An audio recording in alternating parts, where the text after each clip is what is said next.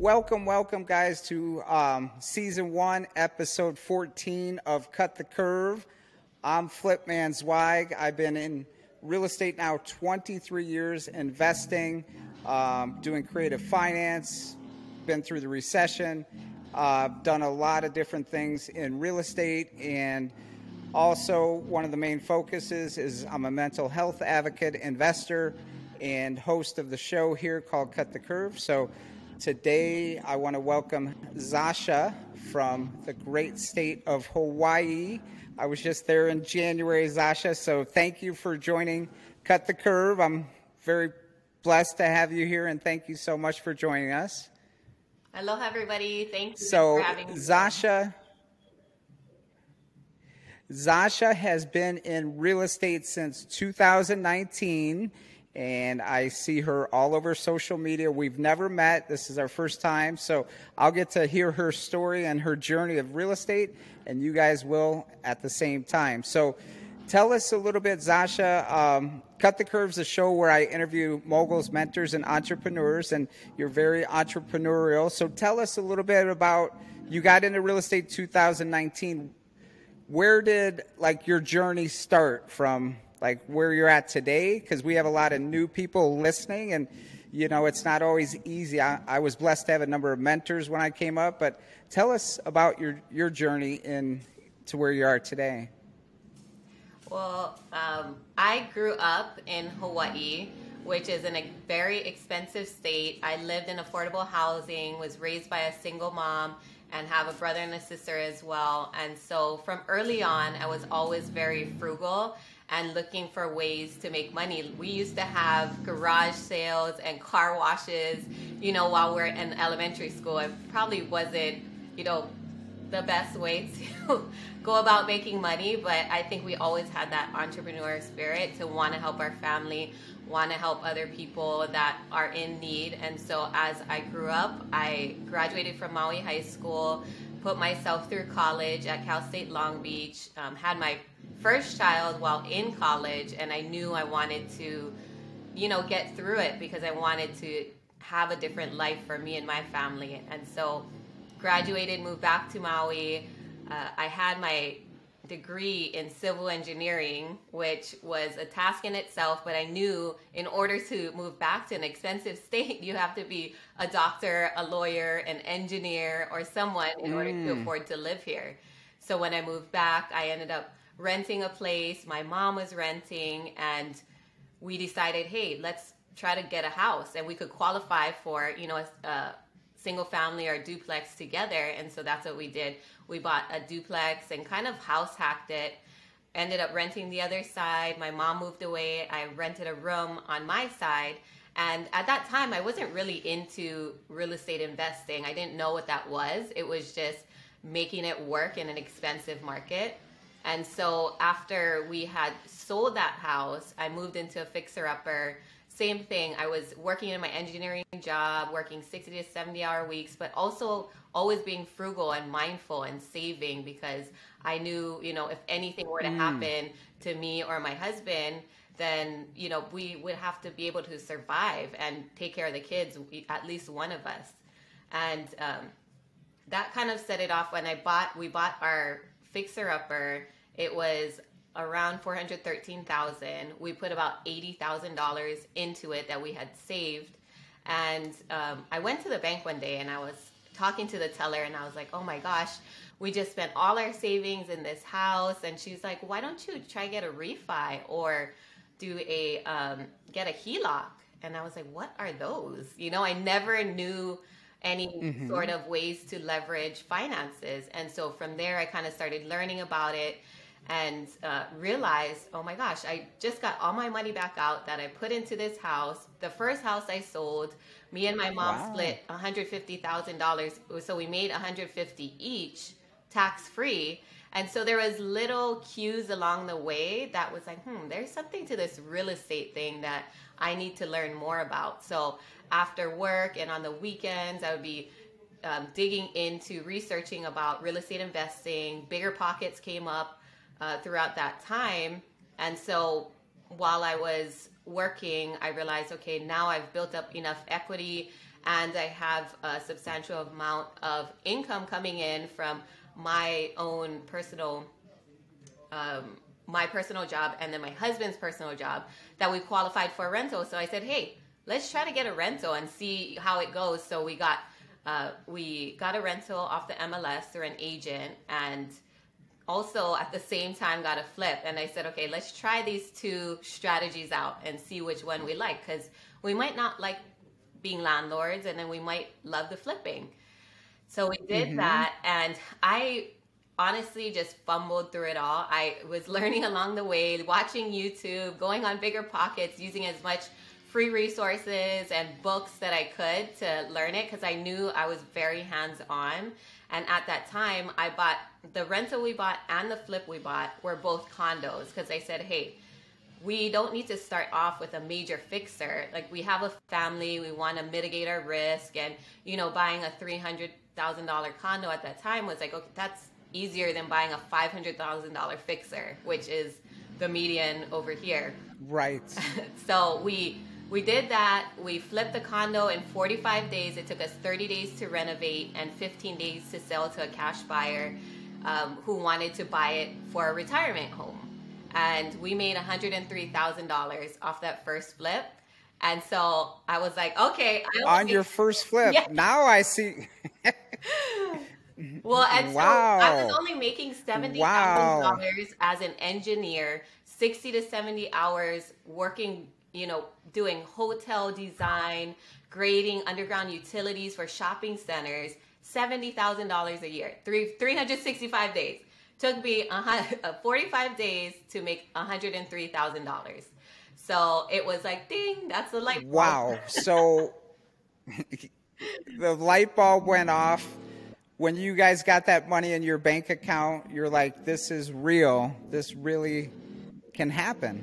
And that's exciting. So I love your story. Like, you grew up not knowing what you didn't know, and you had to seek knowledge somewhere. So you thought the path was to go to college, get your engineering degree, and I'm sure that was a hard work, sacrifice, dedication. So all those skills are probably applying to your entrepreneurial business now in 2022. And guys, she's only been doing this, what, 3 years full time, Zasha? Yes, yeah.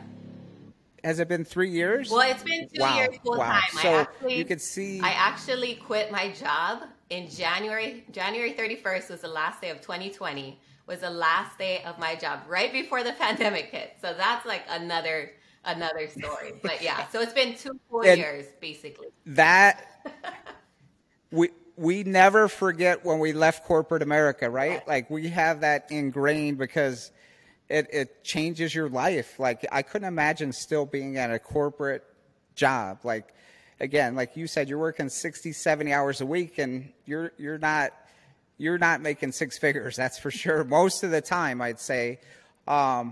So had you always been entrepreneurial growing up? I know you said you had the garage sales, the car washes, like, because you got to hustle in this business, right? Plus, you have to have systems. So being an engineer, I'm sure that's very helpful. So were you always the hustle? Did you learn that from somewhere, or is that just in Zasha? I learned that very much from my mom. I mean, she was working 3 different jobs. You know, when you're in that situation, I kind of took over taking care of my brother and my sister. And so just seeing her work ethic, I think anything that I do, I go 100%. And even in my job, right? I was working a 40-hour salary, but still working 60 to 70 hours because I was so dedicated to making sure that our clients too got quality work. We met deadlines. I've just always been that person to make sure that everything I do is done very well. Yeah. Right, right. And I hear that a lot with our students. Like, they're only obligated for 50, but at the end of the week, they're there 70, 80 hours a week, and they're making the same money because they just want to do a great job for the company. So that's not like foreign for a lot of entrepreneurs that have left that space. So, but again, we have to learn it from someone. Like, same thing. My dad always worked 5 jobs. I'm like, I don't want to work 5 jobs. I just want to get one that I'm really good at and make good money at. So, but I did see the work ethic from my dad, because it was just about providing for the family, which, you know, sometimes you got to take odd jobs, whatever it takes to pay the bills. So that's amazing. So your husband, obviously, he's a big part, because when we're married, or, you know, there's a spouse involved, a, you know, if you're dating, whatever. But how did he take to you leaving the engineering field, and did you guys contemplate it for a while? Because I know there's some people on the fence watching right now, and it's a big, scary decision. He actually was the one who had suggested me quitting a long time ago, because he is an entrepreneur himself. He owns his own plumbing company. And now we have 6 employees. We have a warehouse, 2 offices. Like both of our endeavors have grown a lot. So he was saying, hey, why don't you quit that job? Help me on this side. You could, you know, find another thing to do on the side that could supplement the income, but he's already making enough. But for me, I think I've always been very cautious in making sure that we both have stable income, so that if something happens to one of us, that, you know, the other one could take over. But he, yeah, he had suggested to me at least a year before I quit, hey, you know, this is taking a toll on you. I don't mind playing Mr. Dad or Mr. Mom, you know, taking care of the kids, showering them, feeding them dinner, right? Because I would leave for work at 6:30. I would go drop off one of the kids, get to work, and then I wouldn't come home until 7, 8 o'clock some nights when we had deadlines and things like that. So it was very taxing, not only on me, but on my family. And so that was the wake-up call for me as well, was like, oh my gosh, I could make this in 45 days and not have to, you know, work till I'm tired, and my family's not getting the best of me, they're getting the rest of me. And I want to be there. I want to be a proactive parent. Right, and right. I was always asking for, you know, I couldn't be at things because I had to ask for permission to take time off to be there for my kids. That's what really hit me, to where this is why I want to go all into investing and have passive income, because I want to be present, and I don't want to ever regret any time that I wasn't there for them. You hit the nail on the head, Zasha, because my kids are now, let's see, one is 19, one is 17. So they don't need me like they did when they were little. But from day one, I wanted to be present. So I could volunteer, I could coach them, I could be home for dinner, I could be there for lunch, I could take them on my time. So I knew from my dad always working, I wanted to create something differently. So 100% through real estate, it gives us this ability to have the best of both worlds, where you could work hard, but you could also play hard, you could have your family life. So that's the balance of being an entrepreneur in real estate that a lot of people, you know, struggle with. A lot of folks on our podcast have read Rich Dad, Poor Dad. So, you know, again, with that book, you try to get out of that employee mindset. And a big part of what we teach is about mindset and, you know, goal setting and vision, where you want to go, because you're going to go somewhere. It's just like, where are you going in your life, and what's the vehicle to take you there? And through real estate, I mean, you found it, I found it, a number of our friends have found it, and I'm excited to help others and share that passion with them. And I see you have a community too that you're helping. And is it all across the United States, or what do you do with your coaching and like helping out with other people in the community that are just getting started? Yeah, so I'm a part of a few different mentorships, and I think that's very important for you growth in your journey is networking. So attending events, being a part of coaching programs or mentorships, meeting people all across the United States or all across the world, that will open your eyes to what you can do. Yes. So when I first started, I was like, I got to buy my first rental on my own, my first flip. And then from there, I was thinking I had to do everything on my own and figure out by myself. So after I got the first two, I was fumbling through a lot. I made a lot of mistakes, right? And I was running to Lowe's on my lunch breaks. I was meeting contractors after work. I was going to the job sites, you know, on the weekends, doing dump runs, thinking, oh yes, I'm gonna save some money. I'm gonna make the project go faster because I'm there. And I really oh yeah, I know. I've done that. I've done that. So I think it's a great way to, like, you did it. You made a lot of mistakes, I'm sure. You took action. So that's really the biggest thing that we see with folks. Like, once they step into it and do it, like, it's not easy, but like, you could do extremely well once you conquer that fear. And then, like you said, the next step, or before that, you get a mentor, cut the curve. So I've always had, well, I shouldn't, in the beginning, I didn't have mentors in fix and flip, and I needed to find someone. So I've had mentors that without that, like, I wouldn't be doing what I'm doing. So if I were to go back, that's cool. So you get, yeah, if I were to go back, I would have joined a mentorship from the get-go, because it would have helped me scale much faster and also open opportunities 100%. To me. Because right now I'm partnering with people across the, you know, in Atlanta, in Texas, in Florida, in Arizona, just a lot of different places. And it comes through that experience. I have the experience. If they're only doing their first deal, or maybe they're over leveraged and are like, hey, we just need a little bit of money for this gap funding, can you jump in? I will say yes, but I need equity. I'm at that point in my career where I need equity. Does it still make sense to split it 50-50?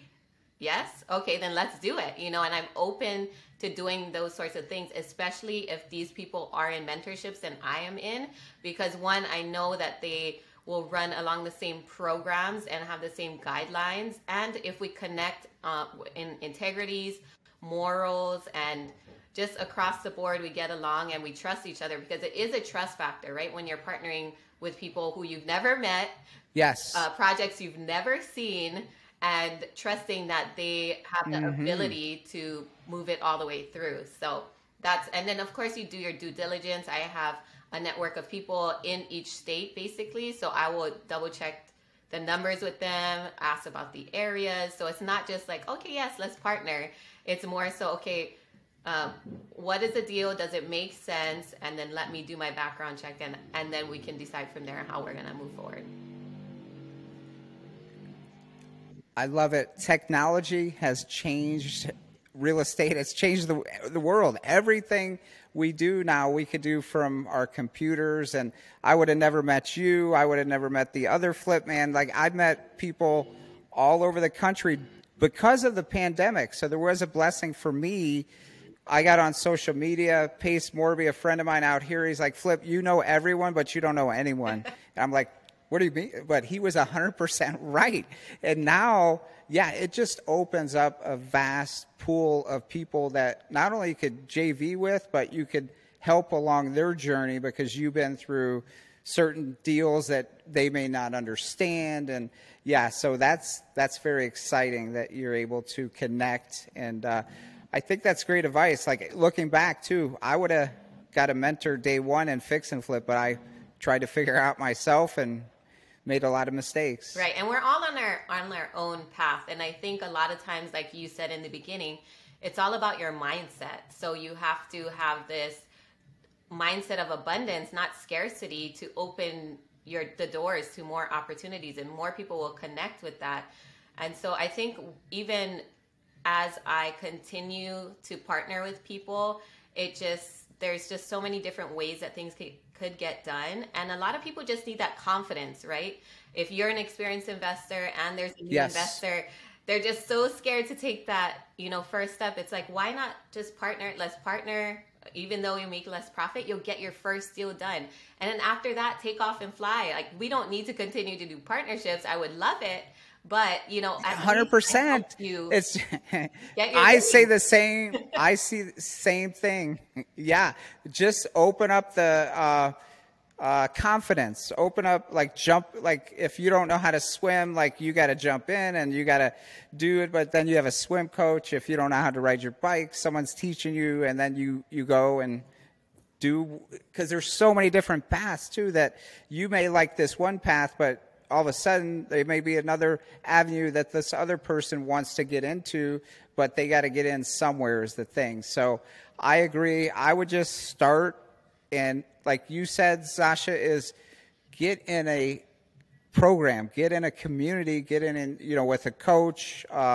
There's whatever you want to learn, it's on YouTube. You do YouTube study. Then really though, when you're in a paid program, I think not because I sell my program, and we don't sell it for very much, but like I've seen success, and I know like it changes people's lives. So it's beautiful too, but they have to trust that it's going to work. And I'd say they'd have to stick to the program, because, you know, it's consistency, it's taking action, and it's like working through the problems to get to where they want to go. Hey guys, quick announcement. I just launched my new Passive Income Accelerator course. In this course, you'll learn how I built my Airbnb portfolio to 10 properties and growing while amassing $3,000 to $5,000 per property per month. If you want to learn more, go to piaaccelerator.com/go and sign up for the early bird special. And now back to the podcast. Yeah, and I can say another benefit too of having a mentor or somebody to coach you along is that they will help you to believe in yourself and believe that you can accomplish more. Like, you are not living to your full potential right now. There's so many more doors that could open up, and that's kind of my first coach was Ryan Pineda. And I remember just sitting on his couch. We had a small mastermind one day, and he was like, dude, that's where he said, dude, just quit your job. And I was like, I can't. What about my health insurance? What if something happens to my husband? What if this is just lucky? What if I just got lucky with these deals? And he was like, okay, you have to be very lucky. Right. Second one. It's not like, it's just your first one. And he was like, how much is your health insurance? I was like, $1,800. He's like, so you're going to let $1,800 a month stop you from pursuing your dreams and living the life that you want? I was like, you're right. He's like, just figure out a way to offset that $1,800, whether it's through rental income or some kind of, you know, mentorship or coaching or something you could sell on the side. But even if you just continue doing your flips, I mean, you don't even have to, if you're making $100,000 a flip, you don't have to do that many a year. So I think that's one thing that. Right. Yeah. And we all need someone to encourage and lift us up, especially when we've never done something. So that's where confidence, coaching, like the abundance mindset, I would say hands down, like you should be watching YouTube videos all day long and, you know, writing out goals, getting your confidence, because you have to believe it first, and then you can take it out into the world. And that's so important. And that's why getting with a guy like Ryan, shout out to Ryan, the other mentors out there, they give you that belief that you could keep doing this. Like, you don't need to live miserably or you know, struggle with lifestyle because you feel like you have you have security, but it's kind of like a false security, I'd say. Right, because you could still get fired at any moment. Your job, I mean, look at what happened during COVID, right? A lot of people lost their jobs. So I think yes, it was just an eye-opener for me. And having a mentor also gave me the confidence to scale, because I thought I got to do one project, have it done, and then I can move to the next, and I can move to the next. But no, now I'm doing 6-7 deals at a time. And as long as you have systems and processes and you trust your team, right? You have a really good team, then you can do as many as you want. So, and then now I've gone into syndications recently that have been a huge, it's a totally different ballpark. But I love the fact that you can, you know, get into these huge projects, but you have a team, basically all the partners, all the general partners, all the limited partners. It's like a team of people coming together. So that's my next step that I've been getting into. And I love the fact that now all the responsibility isn't on one person. It's kind of spread out. So that's kind of their direction that I've been making. So you constantly evolve in the business. So I personally really admire engineers because I'm the total opposite from an engineer. But like Steve Trang, he's a friend of mine out in Arizona, and he is so, that brain that he operates in and like how you operate, it's your greatest asset, but it could be your biggest Achilles heel too, because what I've noticed with a lot of engineers, they're very like the analytical mindset, the processes have to be perfect before they actually step forward. So talk to me a little bit about that mind of an engineer or someone like that watching right now. What would you advise them to do? Because, you know, nothing's perfect, right? Like, I definitely had, I like 1 + 1 = 2. If 1 + 1 equals the sky, then I'm like, okay, what is going on? Or if things go haywire in projects. But because I was already an engineer managing projects before, I kind of already dealt with handling subcontractors, handling project deadlines, budgeting, things like that. So I was already further along in my career. I'm still a licensed civil engineer, but I kind of was already used to that and dealing with issues. And I just knew I'm always going to find a way. I'm always going to find a way to win. As long as you have different exit strategies, I feel like maybe that will give more comfort to people, is when you're analyzing deals, look at it as, okay, like that. If I flip it, if I'm going to wholesale it, or if I'm going to rent it, at least have one other strategy in case the first one doesn't work out. So you got to get deeper discounted deals. I've always, so it'll make sense in the end. Yes. I always learn to have 3 or 4 exit strategies, so you don't get pigeonholed into, if you don't do it this way, you're going to lose. So there's ways to mitigate risk, guys. You just have to get educated on how to be creative. You know, there's a lot of creative financing coming back in the marketplace right now. I mean, I'm very excited about what's going to happen in the next 6 months because of the, you know, the shift in the market, the creative finance deals that we're seeing already. There's going to be a lot of opportunity. So what are you seeing? Well, first of all, I was in Hawaii, Maui. I wish I would have known you. We were out there in January. We didn't want to leave. We were there for like, we booked it for 2 weeks, but we stayed like 3.5 weeks. So I got the Tory hat on, the designer out there. But you started your career in one of the most expensive places in America. Like, did you just, I mean, was that, I'm here, I got to do it here? Or did you, like, what was the thought process around doing that first one with your mom? That was just because I was here and I didn't have the risk tolerance to go out of state or even the time to understand other people's markets because I was working full time already. So I figured I learned the basics, do it here, get my feet wet, and then I could move on to bigger and better things.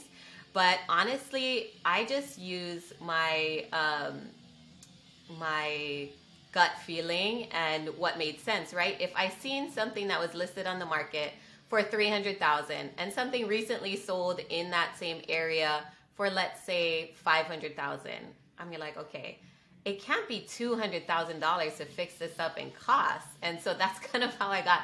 I mean, you just use common sense a little bit to be, especially I bought condos. Right. Condos are a way lesser renovation than a single family home or a duplex or something bigger than that. Good point. So I was like, okay, if I can even get this condo renovated for $50,000, my house costs $80,000. So I was just kind of guesstimating.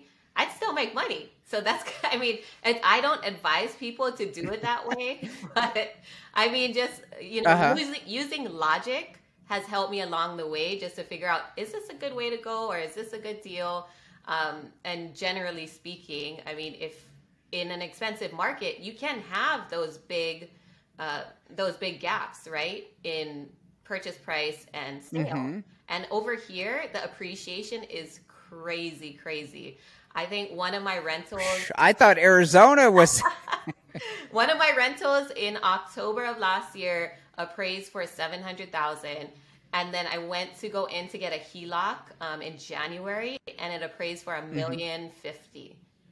So it was crazy, and a couple of months it just shot up because there's such a limited market here but it's so desirable. I mean, you came here, you know how it is to be on an island. Who wouldn't want to live in Maui?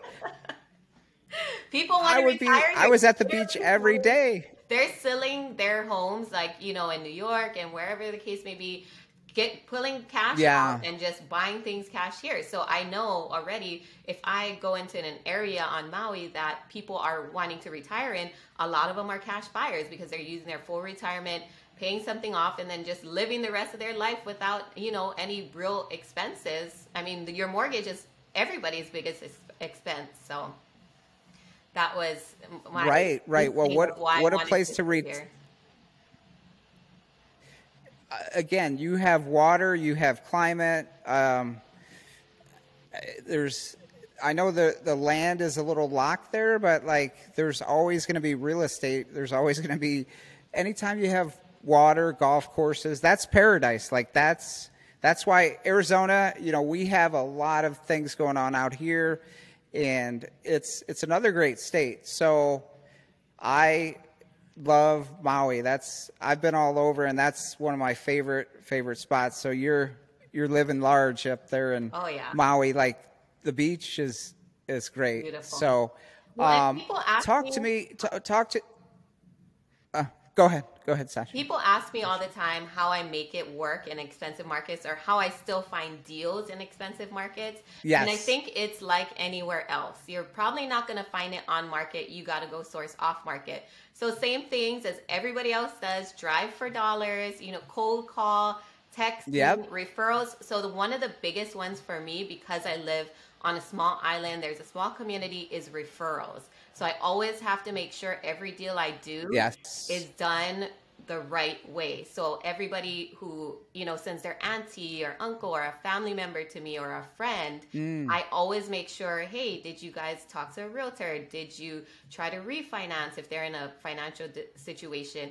Did you ask a family member if they can try to help you out of this? Like, I make sure they go through everything that they could have to try to save their house, or if they're, in a distressed situation. And then I come in as their last resort. And that has been my, I'm not really a salesperson, but that has been the way that I build rapport and connect with these people, and now they refer other people to me who are in their similar situation or really need help. And, I do creative deals. That has been a huge blessing, especially since COVID came about. I'd say I've probably done like 4 or 5 different creative deals. So whether it's seller financing, novations, where I partner with the homeowner, they keep the mortgage in place, and then I bring renovation funds, and then we split profits at the end. I've done other sorts of creative ways where you can jump in. You don't always have to, here's a cash offer and take this, but a lot of people want other ways where, hey, how can I walk away with this in a better, with more money? And that's a constant question I get asked. I said, hey, right. I don't have to cover any money costs and getting this huge cash loan. Then yeah, I can come up a little. Like it's not a just one offer thing. Come to sellers with multiple offers and multiple ways you can both make it work. Yes. And that's how I've been doing it in an expensive market. And that's amazing because, like myself, I'm not a salesperson either, but you and I are both problem solvers. Like, we're good at figuring out how do we solve this problem for this family and what are their options. So again, guys watching this, you don't have to be super salesy. You just have to be educated on your options. I like that. Yeah. And a lot of people don't even realize that those are options. My latest purchase for a flip, the seller's wife was in, some kind of medical care. And if he got a huge lump sum of money, then they would no longer qualify for that. I think they were paying like $2,400 a month. But if they got this lump sum, they would have to pay upwards of $10,000 a month. And so now he agreed to seller finance and getting $2,400 a month, exact amount he needed for his wife's medical care until, we have a 5-year note. But those are just some ways that you can get creative with sellers where it really, truly is a win-win. Yeah, that's beautiful. And the other point you mentioned was referrals. So we always joke it's a big world, but it's actually a small world because everyone knows someone. So my mentor did teach me, Zasha, is, I mean, he taught me for 6 years and he's in his 80s now, but the biggest thing I learned from him is being honorable on all your business transactions. And it's hard some days, guys, when you're doing deal and you're like, oh, but it's always a better way to conduct business because the universe will reward you with like tons of referrals. So that would be big picture advice for folks watching. Yeah, and I mean, I live on Maui. My kids go to school here. There is a lot of connections, especially in the business world. And I always want to know that I did the right thing and, you know, not leaving anybody with the wrong feeling, because I've had wholesalers approach me and I talk to the seller, they're like, oh, they're not buying the deal, and I go back to the wholesaler, I'm like, you didn't tell them that you're selling to you're assigning this contract.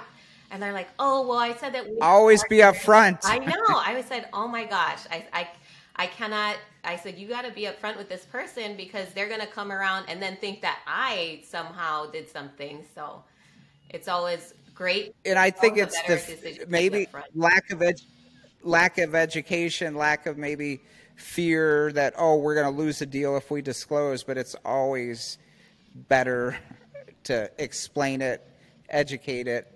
One of the things I really caught my eye when I was watching your Instagram, Zasha, is how you give back to the community, and I'm looking for a way, so I'm glad I got you on the podcast and some of the other viewers. So can you tell us a little bit about that philanthropy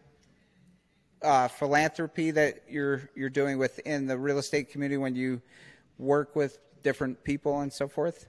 Well, especially because I'm from Hawaii, where the stigma is, you know, there's a limited amount of land that people, you know, especially investing, just want money. And I like to shed light on a different perspective with it, is that when I fix and flip, I often don't choose the highest offer. It just depends on what area it is. Of course, if there's only, you know, retirees or people from the mainland that want to move there, then that's the only choice. But if there's other local people in the community or first-time home buyers that are looking for a place for themselves, I will oftentimes consider their offer over the highest bid, because if I make my quota or my profit margin, like you can always make more, but can you always help somebody who really wants a home or is doing all that they can to get this property for their family?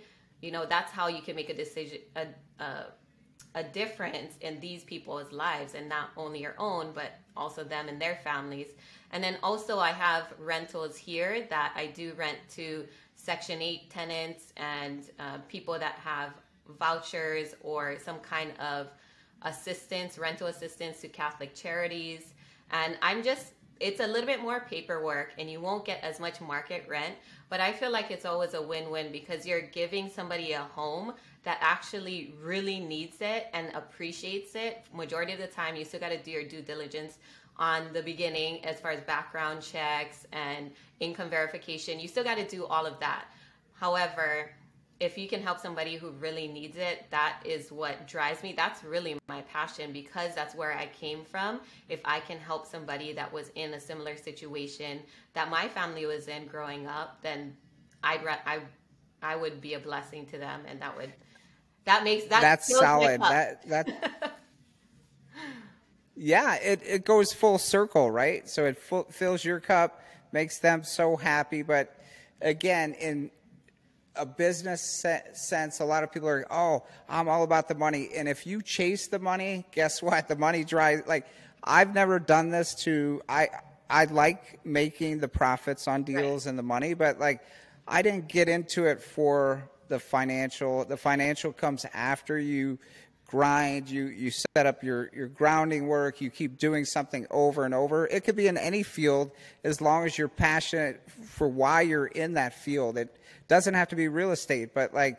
don't get into it, guys, because it's quick money. It's the everything you see on Instagram. It's not always, it's not that. It may take you a long time to get your first deal, but surround yourself with people that know and care and want to do good things in the world, because if you're getting in for money, I haven't seen those people last in my time. Right, and it's been a struggle. I mean, even while I was first getting started, I was working, you know, all day, and then I'd come home, like put the kids to sleep, 9 o'clock, boom, from 9:30 until 1 a.m., I was researching about investing and educating myself and going through courses and just really putting in the work and time, and, you know, on the weekends, driving for dollars, doing everything while working full time.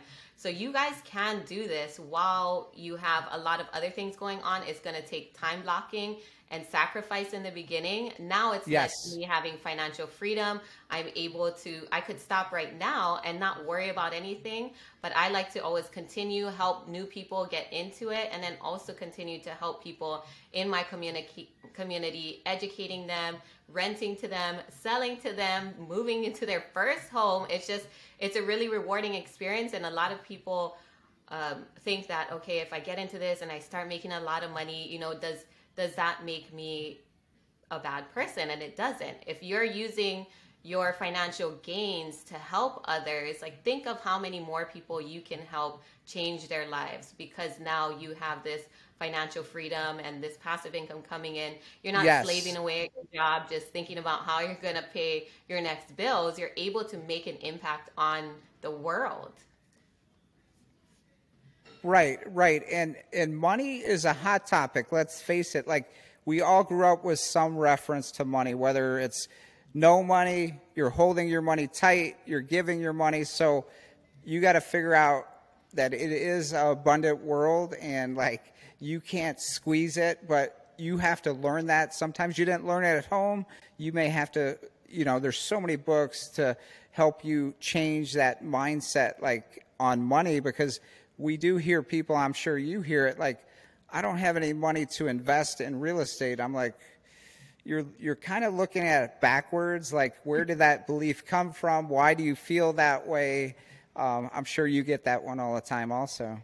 Right, because I didn't know about private money or hard money lending or, you know, creative financing, partnering with sellers. I would have had no idea unless I got educated. I thought you have to qualify through your job for a conventional loan, and that's the only way you could kind of build your wealth or build your rental portfolio, or build, you know, anything like that. So that's been a realization for me, and that's how I get it. Yeah. I get why it's out there for everyone, because again, I mean, we all have limiting beliefs, right? Like, so it's, I feel like being a real estate entrepreneur, like it's 110 self-improvement, because one day you could do really well, and then another day some problem comes up, and you know, you got to reach out to people in your community to help you with those problems and questions. So this is Cut the Curve. So what we're going to end here shortly, Zasha, and I had a true pleasure getting to know you. Hopefully I get to meet you in person when you come to Arizona, or I go back to Maui and get to know you more. But so Cut the Curve, what would you tell people watching the YouTube that want to get into real estate? They're a little on the fence. They may be working 9 to 5, may have a few kids in the house. Maybe their spouse isn't on board yet. So, but they're not happy with what they're doing. What would you tell them to, you know, get involved and Cut the Curve? I would advise anyone who is looking into real estate investing to first start going to meetups in your area. Find free meetups. Go on BiggerPockets. Check out all the free resources, get yourself familiar with some of the strategies and terms, and then from there, reach out to others who are doing it and maybe, you know, help them with one of their projects or get a mentor or a coach. And that's kind of the easiest route that I would say to Cut the Curve, is just get into some sort of program where they teach you, this is what you do from A to Z, do exactly what it says in their program, and you will succeed. Yes. It's about getting educated and taking action. And if you can take action in the right direction, it will help save you so much time and cut the curve. Love it. Love it. And you are living proof after taking Ryan Pineda and some other amazing coaches out there. You're crushing it. I can't wait to see what's next for you and what's out there. I know you're going to be in, you're going to Vegas, September, I think you mentioned? Yeah, the end of September, to Ryan Pineda's mastermind. So come visit me there. I mean, this is probably going to come out right before then, but I also, I think, just to reiterate the power of your network, go to events like this, meet other people, add value to those who you look up to, and connect with them, because you never know what opportunities may come. Brandon Turner, I ended up buying a house that is next door to his wife's best friend that he was looking at, and now we built like a great rapport together. He comes to some of the meetups, and I'm going to be at his mastermind that's an invite only in October, I believe. And so that's just from social media, that's from engaging, that's from taking action, and other people, yes, even like you reaching out, right? You just seen and like, okay, who is this girl? So make yourself known. I know sometimes it's uncomfortable, you know, putting yourself out there, but trust me, it will pay off. 100%. So thank you. Thank you. And I always want to call you Sasha, because that was one of my first mentors in Airbnb business, but it's Zasha, correct? Yes, Zasha. And where do people connect and reach out to you, Zasha, if they're watching this YouTube video right now?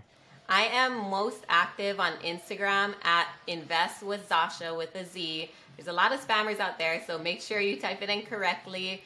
And I love connecting with people and helping people. And like I've told in this podcast, I partner with a lot of newbies. So if you have a really, really great deal, don't be afraid to bring it to me. And of course, you have to have done all the legwork and due diligence on your own part too. Don't just be bringing any deals. But I love to see people get started. I love to help people get started and share anything that I can to help others. Love it. Love it. And viewers out there, reach out to people doing deals and provide value. Like Zasha's saying right now, she's calling you guys to send her deals. There's no greater value than that, than you could provide someone already doing deals. And it's a great way to get into the game with not all the risk. You got someone who's been doing it 3-4 years. She's doing extremely well. So definitely, definitely hook up, provide value that way, because you can't call someone and say, I want to take you for coffee or tea, or it's just, it's a different world now. So if you guys want to provide real value, get creative. But again, thank you for watching Cut the Curve episode 14. And if you like it, share with your friends, and we'll see you on the next Cut the Curve episode 15.